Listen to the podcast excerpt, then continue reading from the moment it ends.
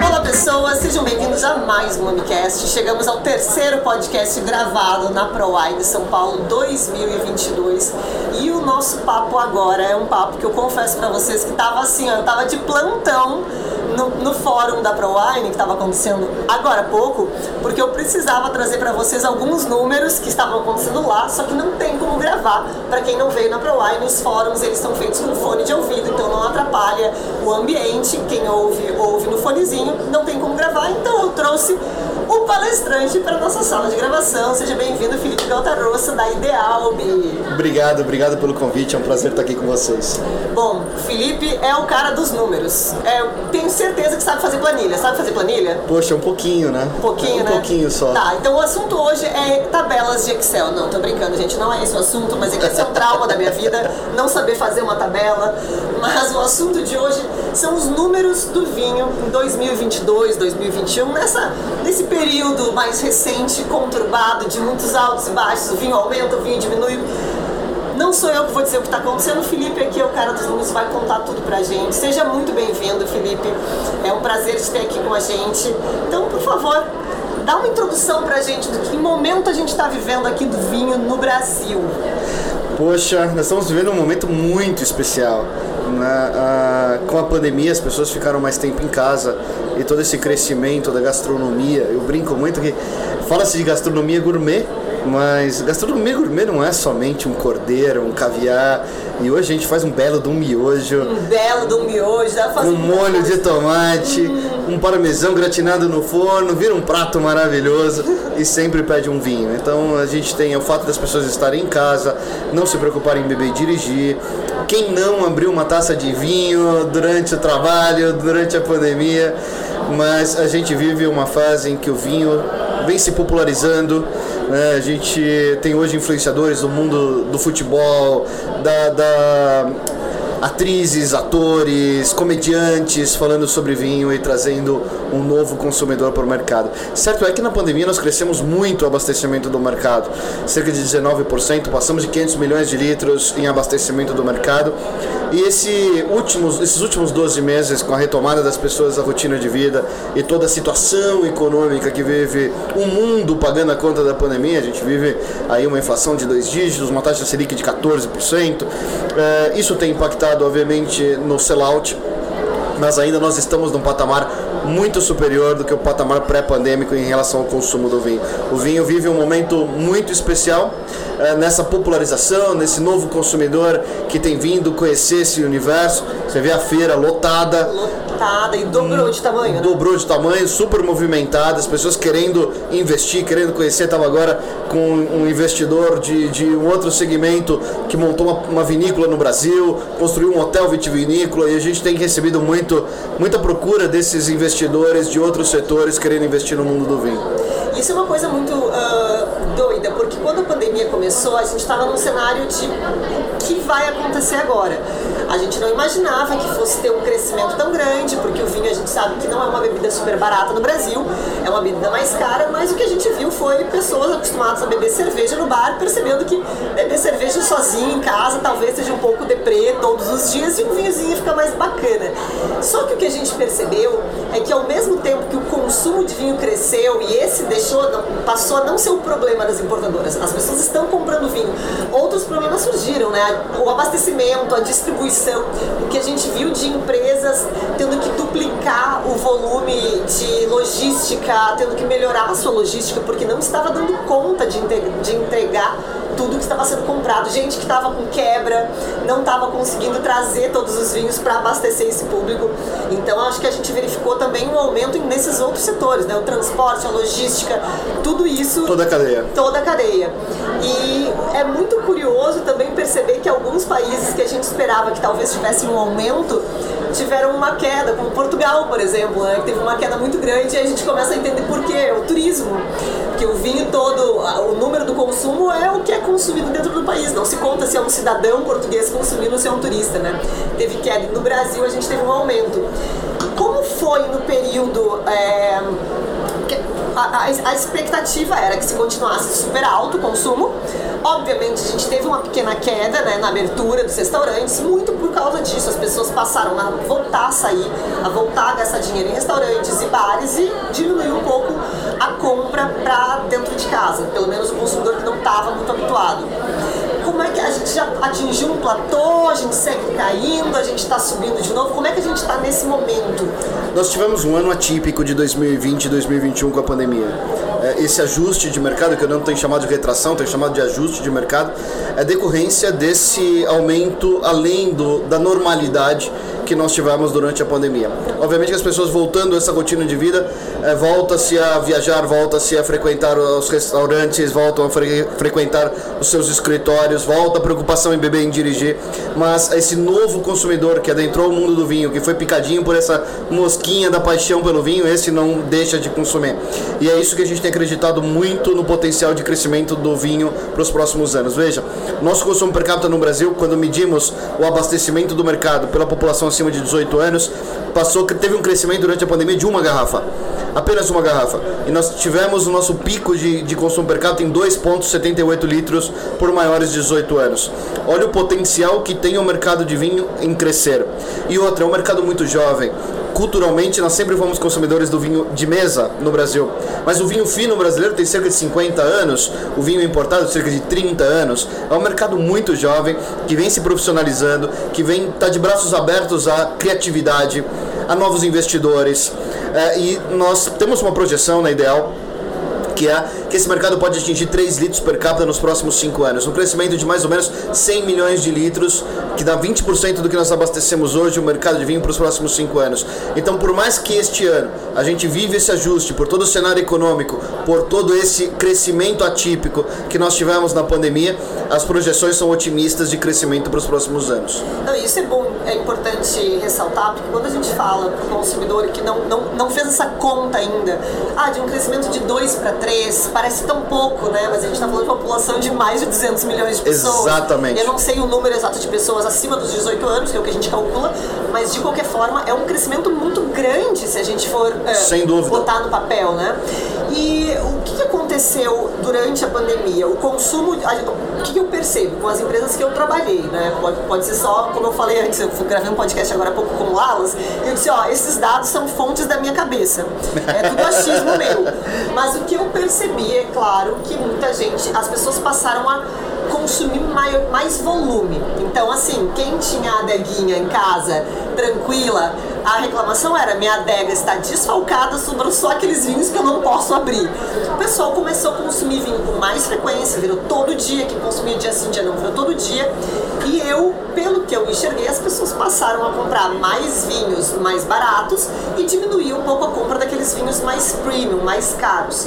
É, esse número, é, esse dado, ele bate com as informações ou é só um achismo meu aqui? Veja, 60% do que nós vendemos ao mercado são vinhos que custam na prateleira até 60 reais uh, a garrafa. Mas 12% de todo o valor uh, de, de, comercializado de vinho importado no Brasil são vinhos acima de 120 reais a garrafa. Existe um potencial muito grande para esse consumidor de maior valor agregado. Agora, nós estamos falando deste consumidor que tem uma percepção qualitativa, que entende de vinho, que conhece as regiões, que conhece as uvas. O que a gente vem percebendo, e a pandemia isso uh, se, se, se aumentou muito, que é a captação, a prospecção de um novo consumidor muito mais descomplicado. Exato. Quando eu tenho um jogador de futebol falando com o seu público e posta tomando vinho, quando eu tenho um comediante postando e falando sobre vinho, eu estou trazendo para o mercado um consumidor que ele vem sem a menor é, rejeição a qualquer tipo de, de região, de uva, de origem, é, é, enfim, ele vem aberto ao conhecimento, a experimentar. E o vinho é experiência, Exato. o vinho é momento, é, é, é viver aquele momento com a pessoa que você gosta, que a pessoa que você curte, com os amigos, é, e isso é, é, tem, tem, tem sim, trazido um, um momento muito especial para o vinho com esse novo consumidor. E por mais que as pessoas estão voltando à rotina de vida, esse consumidor não vai deixar de consumir o vinho. Ele vai evoluir. Ele pode até diminuir um pouquinho a quantidade em relação à pandemia, mas ele não para. Por isso né? que a gente tem algumas categorias que cresceu a, a, além do crescimento do mercado. É o caso dos espumantes, que não caiu na pandemia, mesmo sem festas, sem eventos, sem comemorações. E as pessoas acreditavam que iam cair muito muito, né? Total, e não, não teve uma queda. E quem cresceu na pandemia foi o consumo do vinho, do espumante rosé, que está totalmente atrelado às mídias digitais, ao status, a, a, ao crescimento do rosé. É, quem não viu uma postagem de um espumante rosé na e frente do Netflix? E as pessoas, elas começaram, eu acho, justamente por essa brincadeira, essa vamos cozinhar em casa, sou um novo chefe, e elas acho que descobriram um pouco desse potencial que o espumante tem, que antes era só atrelado à comemoração, o que ele tem de, de potencial para harmonização, né? Então todo mundo virou chefe. Pode ser um chefe todo do mundo, Todo mundo, todo mundo. E tem uma melhor maneira de elevar um miojo com espumante? Lindo! Aquele perlage subindo na foto é a coisa mais maravilhosa é do mundo. Linda. Isso caiu na graça do brasileiro. O vinho, o vinho foi a bebida da pandemia e continua sendo por essa experiência na experimentação do, do, do nosso produto. Rosé é um deles, cresceu 70% nos últimos anos a comercialização do rosé. A gente vê os brancos evoluindo muito agora no verão.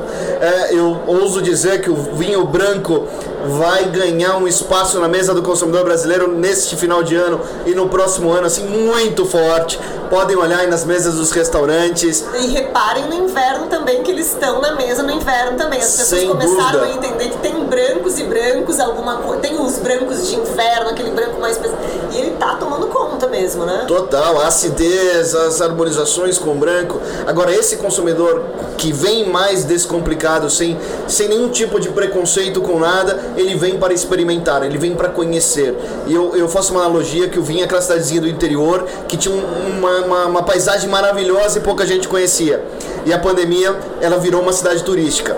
E agora a gente precisa estruturar essa cidade. Exato, precisamos sim. de hotel, precisamos de restaurantes, precisamos de, de pessoas acreditando neste mercado, porque quem veio conhecer o mundo do vinho vai voltar e vai voltar sempre. E a gente tem números em relação ao crescimento na pandemia, se a gente teve um aumento maior de vinhos importados ou de vinhos nacionais, ou e se e já nos importados, de onde estão vindo, de onde vieram os vinhos mais comprados nessa pandemia? O maior crescimento na pandemia foram, foi pelos brasileiros, que aumentou a capilaridade, aumentou a sua distribuição. Nós tivemos a safra das safras em 2020 no Brasil, isso virou matéria de todos os jornais, das revistas, falando do crescimento, da evolução dos vinhos brasileiros.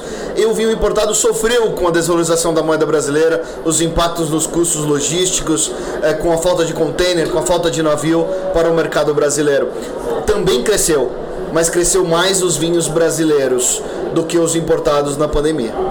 Não, isso é, é, A gente teve alguns períodos que foram até cômicos, porque faltava papelão. Faltou garrafa. Caixa, faltava garrafa. Mas... Teve até, ó, eu não sei se isso é verdade 100%, tá, gente? Mas assim, a gente estava numa viagem pela, pela Serra Gaúcha e teve um produtor que comentou que a falta de garrafas era um problema tão grave que teve gente que comprou estoque de garrafas para aumentar, virou o mercado paralelo da garrafa de vidro.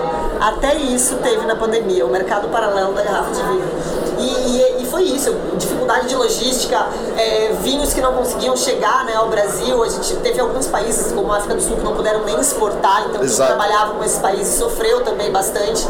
Então, mas foi um, é, é um período muito de entender eu acho que o que a gente conseguiu ver é que o Brasil tem um grande potencial ainda para crescer, um grande potencial para descobrir.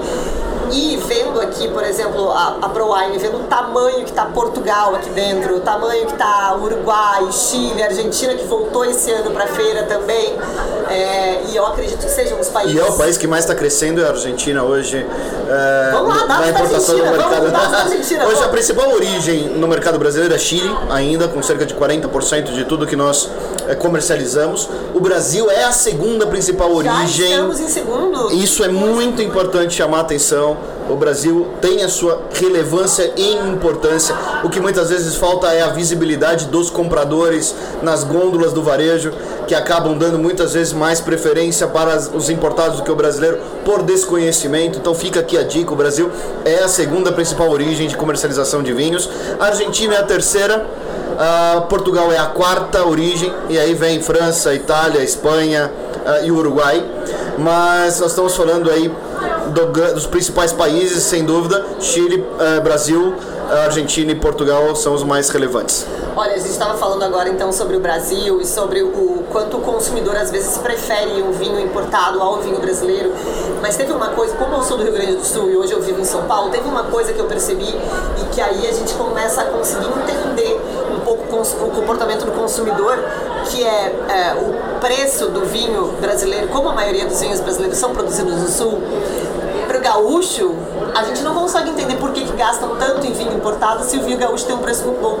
Mas o preço que chega nos outros estados, por, por causa dessas diferenças tributárias, tributárias. de estado, é uma loucura a diferença de preço do mesmo vinho no Rio Grande do Sul e em São Paulo, por exemplo. Mas esse é o mesmo impacto, tanto para o nacional exato, quanto para o importado. Exato. Uh, então essa diferença interestadual, por exemplo, a ST em Minas Gerais, o quanto impacta na precificação de Minas, uh, a diferença tributária que muitas vezes chega a quase 10% de diferença de CMS de um estado para o outro, isso impacta em, em, custo naquela região. Uh, mas essa é uma desvantagem, um problema do, do Brasil tributário, como, todo, como tudo, um todo, né? para tudo, para o vinho, nosso mercado, sem dúvida. Uh, mas impacta tanto para o nacional quanto para o importado. Claro. Uh, o nacional vem ganhando espaço, existia sim um preconceito em relação aos vinhos brasileiros, mas o aumento da comunicação, da distribuição, da capilaridade dos vinhos brasileiros estão chegando em cidades que antes nós não tínhamos vinho, vinhos brasileiros na distribuição, uh, tem ganho espaço importante tanto na, na gôndola quanto na experimentação do brasileiro. Isso, isso é muito bacana. E o vinho é experiência. É, é eu, eu, brinco que com o nosso concorrente, Diego fala muito sobre isso, que é da, da Educa Vinhos. Nosso concorrente não está nem do outro lado da cordilheira, nem do outro lado do, do oceano. Nós temos que falar de vinho e o vinho tem que estar tá aberto a todos os públicos, Exato. a experimentação e a paixão desses nossos consumidores. É, eu sempre digo, não adianta a gente querer forçar o público que não bebe vinho a beber apenas o vinho nacional, deixa o importado de lá. Não, primeiro esse público tem que beber vinho. Depois claro, que a gente como tiver, tem que beber o vinho de mesa. Depois que a gente tiver um volume de bebida, a gente começa a dizer, então beba isso, ou beba aquilo, ou enfim, faça. Concorre com o nosso vizinho, mas nesse momento a gente só precisa que beba. Exato. Nosso, nosso concorrente está na cerveja, está em outras bebidas. E agora, perguntando sobre o setor da restauração, os restaurantes. É, eu imagino que com o aumento do consumo em casa de pessoas que não compravam vinho e agora compram, essas pessoas começaram a entender quanto custa um vinho no supermercado. O que deve doer na hora de ir para um restaurante, porque é, para quem está começando é difícil um pouco entender a margem, o que está embutido naquela margem no restaurante. É, cê, vai tá acontecendo algum impacto no, na restauração ou você acha que isso é só momentâneo? Como é que tá isso agora? Antes da pandemia, o restaur... esse é um diferencial do Brasil para a Europa. O Brasil uh, tem uma participação do on-trade ou do canal Oreca, dos restaurantes, dos hotéis na, no mercado de vinho muito menor do que a Europa. Né, até por isso a gente viu a Europa caindo o consumo com a pandemia e no Brasil uh, esse crescimento. Antes da pandemia, para você ter uma ideia, nós falávamos em 9% a participação dos restaurantes, cai para quase zero na pandemia e retoma, agora já estamos falando em 7% a participação dos restaurantes hoje no abastecimento do mercado do vinho. Então há uma retomada sim. É, o importante é o consumidor entender que existe um serviço, que existe uma taça, que existe um sommelier, que existe todo um trabalho de estoque daquele restaurante, que o dinheiro fica ali parado no investimento e ele precisa retornar em, em, com margem de rentabilidade para o restaurante. Eu não sou contra os, os, os, as margens aplicadas pelo restaurante. O que eu cobro muito é que o serviço seja de qualidade, que nós tenhamos uma boa carta dentro dos restaurantes e que tenhamos os produtos disponíveis nos restaurantes para o consumidor. Nós temos uma participação dentre todos os restaurantes no Brasil que tem vinho na sua carta muito pequeno com potencial de crescer e crescer muito diante desse crescimento de mercado. Então que os restaurantes invistam nessa categoria, podem colocar sua margem, obviamente, nada exagerado, mas coloquem a sua margem adequada e que a gente tenha o consumo de vinho em todos os lugares, em todos os ambientes que a gente possa consumir essa bebida tão querida. Não, é uma bebida que encanta, é uma bebida que deixa todo mundo feliz. Ninguém, a gente não vê ninguém brigando. Ah, bebi vinho, fiquei muito doido, tô brigando. Agora ninguém faz isso. Geralmente a pessoa fica mais alegre. Eu no máximo deito no sofá e dorme também, né? Não é uma bebida que as pessoas costumam tomei um vinho, vou pegar o meu carro e sair dirigindo. Geral, claro, gente, por favor, não façam isso com nenhuma bebida, mas eu tô dizendo que eu vejo isso acontecer com muito mais Claro. com outras bebidas do que com o vinho. Uma bebida um pouco mais intimista. Eu acho que dá um clima um pouco. Vamos ficar em casa, vamos ficar mais tranquilos, restaurante, etc. É, e agora, é, sabendo que a gente está nesse momento de readaptação, de volta, a gente ainda não tem nada muito definido, né? A gente ainda está voltando. A, a- a última Pro Wine parece que foi ontem e a gente estava cheio de restrição. Quais são os próximos desafios do mercado de vinhos agora? A gente vive hoje um momento da preocupação com as eleições. Então a gente vê o varejo se preocupando em comprar agora, sem saber o que pode acontecer. Obviamente nós temos uma polarização que, que acaba impactando economicamente no Brasil. Impacta em ah, qualquer setor. Em, todos os setores. E isso tem impactado na compra de vinhos nesse exato momento para estocar no varejo. É, é- esse é o momento em que nós vivemos. Eu acho que pós-eleições eh, a gente espera que, que tudo corra bem né? E que a gente tenha aí um mercado econômico crescendo para os próximos anos. Eu acho que o fato de se conseguirmos crescer 2,5% no, no PIB esse ano, tiver uma, uma, uma- uma diminuição importante das taxas de inflação eh, e com potencial de, de, de crescimento como o vinho vem crescendo nos próximos, nos últimos anos, eu acho que a gente pode esperar um ano de 2023 bastante positivo, eh, com bastante investimento no setor, como eu disse, naquela cidadezinha. A gente está precisando aí dos restaurantes, dos hotéis, investindo no turismo do vinho, eh, aqui dentro de uma analogia, estruturando mais esse mercado, porque nós vamos chegar em 3, 4, 5 litros nos próximos anos e, e aí vamos ter um mercado bastante promissor para todos. E você que está nos ouvindo, que não trabalha no setor de vinhos, mas que gosta de beber vinho, con- convença pessoa a começar a incluir vinho na rotina. Quanto mais a gente vender, quanto mais a gente aumentar o consumo, melhor para todo mundo. A oferta de vinhos, os tipos de vinhos que vem para o Brasil, preço, tudo, tudo vai, tudo melhora. Então, assim, tarefa de casa para quem está nos ouvindo. Hoje, convença uma pessoa a beber vinho e comece a levar vinho na casa do seu amigo. Quando você for na casa do seu amigo, não leve uma garrafa de vodka, uma garrafa de gin, leve uma garrafa de vinho para beber. Se vocês não fazem isso ainda, comece a fazer hoje. E sem preconceito, né? Sem temos preconceito. vinhos mais adocicados com residuais de açúcar, temos mais secos, E temos um brancos, uma- rosés. E não tem vinho bom ou ruim nesse sentido. Que tenha um vinho para cada ocasião. E é importante entender isso. Garrafa, lata, bag in box. Exato, por favor, principalmente isso. A gente está falando no momento em que o mundo inteiro caminha para um mundo mais sustentável, inclusive no mundo do vinho. Para quem nunca se deu conta, a viticultura é uma monocultura, não é lá uma coisa maravilhosa para a natureza. Então a gente tenta melhorar onde a gente pode. Pare de achar que garrafa pesada é melhor. A garrafa pesada só aumenta a pegada de carbono no meio ambiente. Dê- preste atenção nas vinícolas mais importantes, como elas estão mudando, tipo de fechamento, o, o peso do vidro, é, a forma de transporte, enfim, tem muita coisa aí pra prestar atenção. Mas nesse momento a gente não vai exigir demais. A gente só quer que você beba um vinho pra caramba. Depois a gente conversa sobre a melhor forma, sobre as melhores garrafas, enfim, a gente deixa isso pra depois. Agora a gente só quer que esse boom de vinho que aconteceu na pandemia se estabilize, se mantenha num crescimento estável, sustentável e que seja bom para o setor inteiro. E aí, setor inteiro, a gente diz setor inteiro mesmo: restaurante, loja, educação, todos os setores que a gente tem. É muita gente envolvida no mundo do vinho, não é só vinícola. Então, assim, aqui, tô aqui produzindo conteúdo de vinho, gravando podcast, a gente também é do setor. Então, é, é isso. Felipe, agradeço muito teu tempo. Eu que os teus agradeço. números. Eu vou te procurar de novo para mais números no futuro muito próximo. Tô sempre à disposição. Já vi que não precisou nem de colinha aqui, já os números estão todos na cabeça, fresquinhos, gosto assim. É, Tem o teu arroba no Instagram para quem quiser te seguir. Ideal Consulting, Ideal Ideal Consulting no Instagram tá à disposição, muito conteúdo. No nosso site a gente manda um, um informe toda semana com dados de mercado.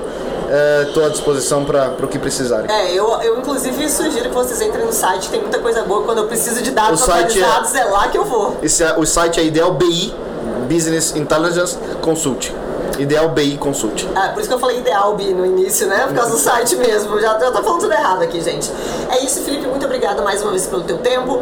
Pessoal, se ficou alguma dúvida, podem mandar pro Felipe, podem mandar lá pro, site, pro Instagram da Ideal. É, se não encontrarem, mandem pra mim e eu encaminho pra ele. Espero que tenham gostado. A gente volta em breve com mais um podcast. Nos vemos na próxima sexta-feira. Um beijo e até a próxima. Obrigado, um beijo a todos.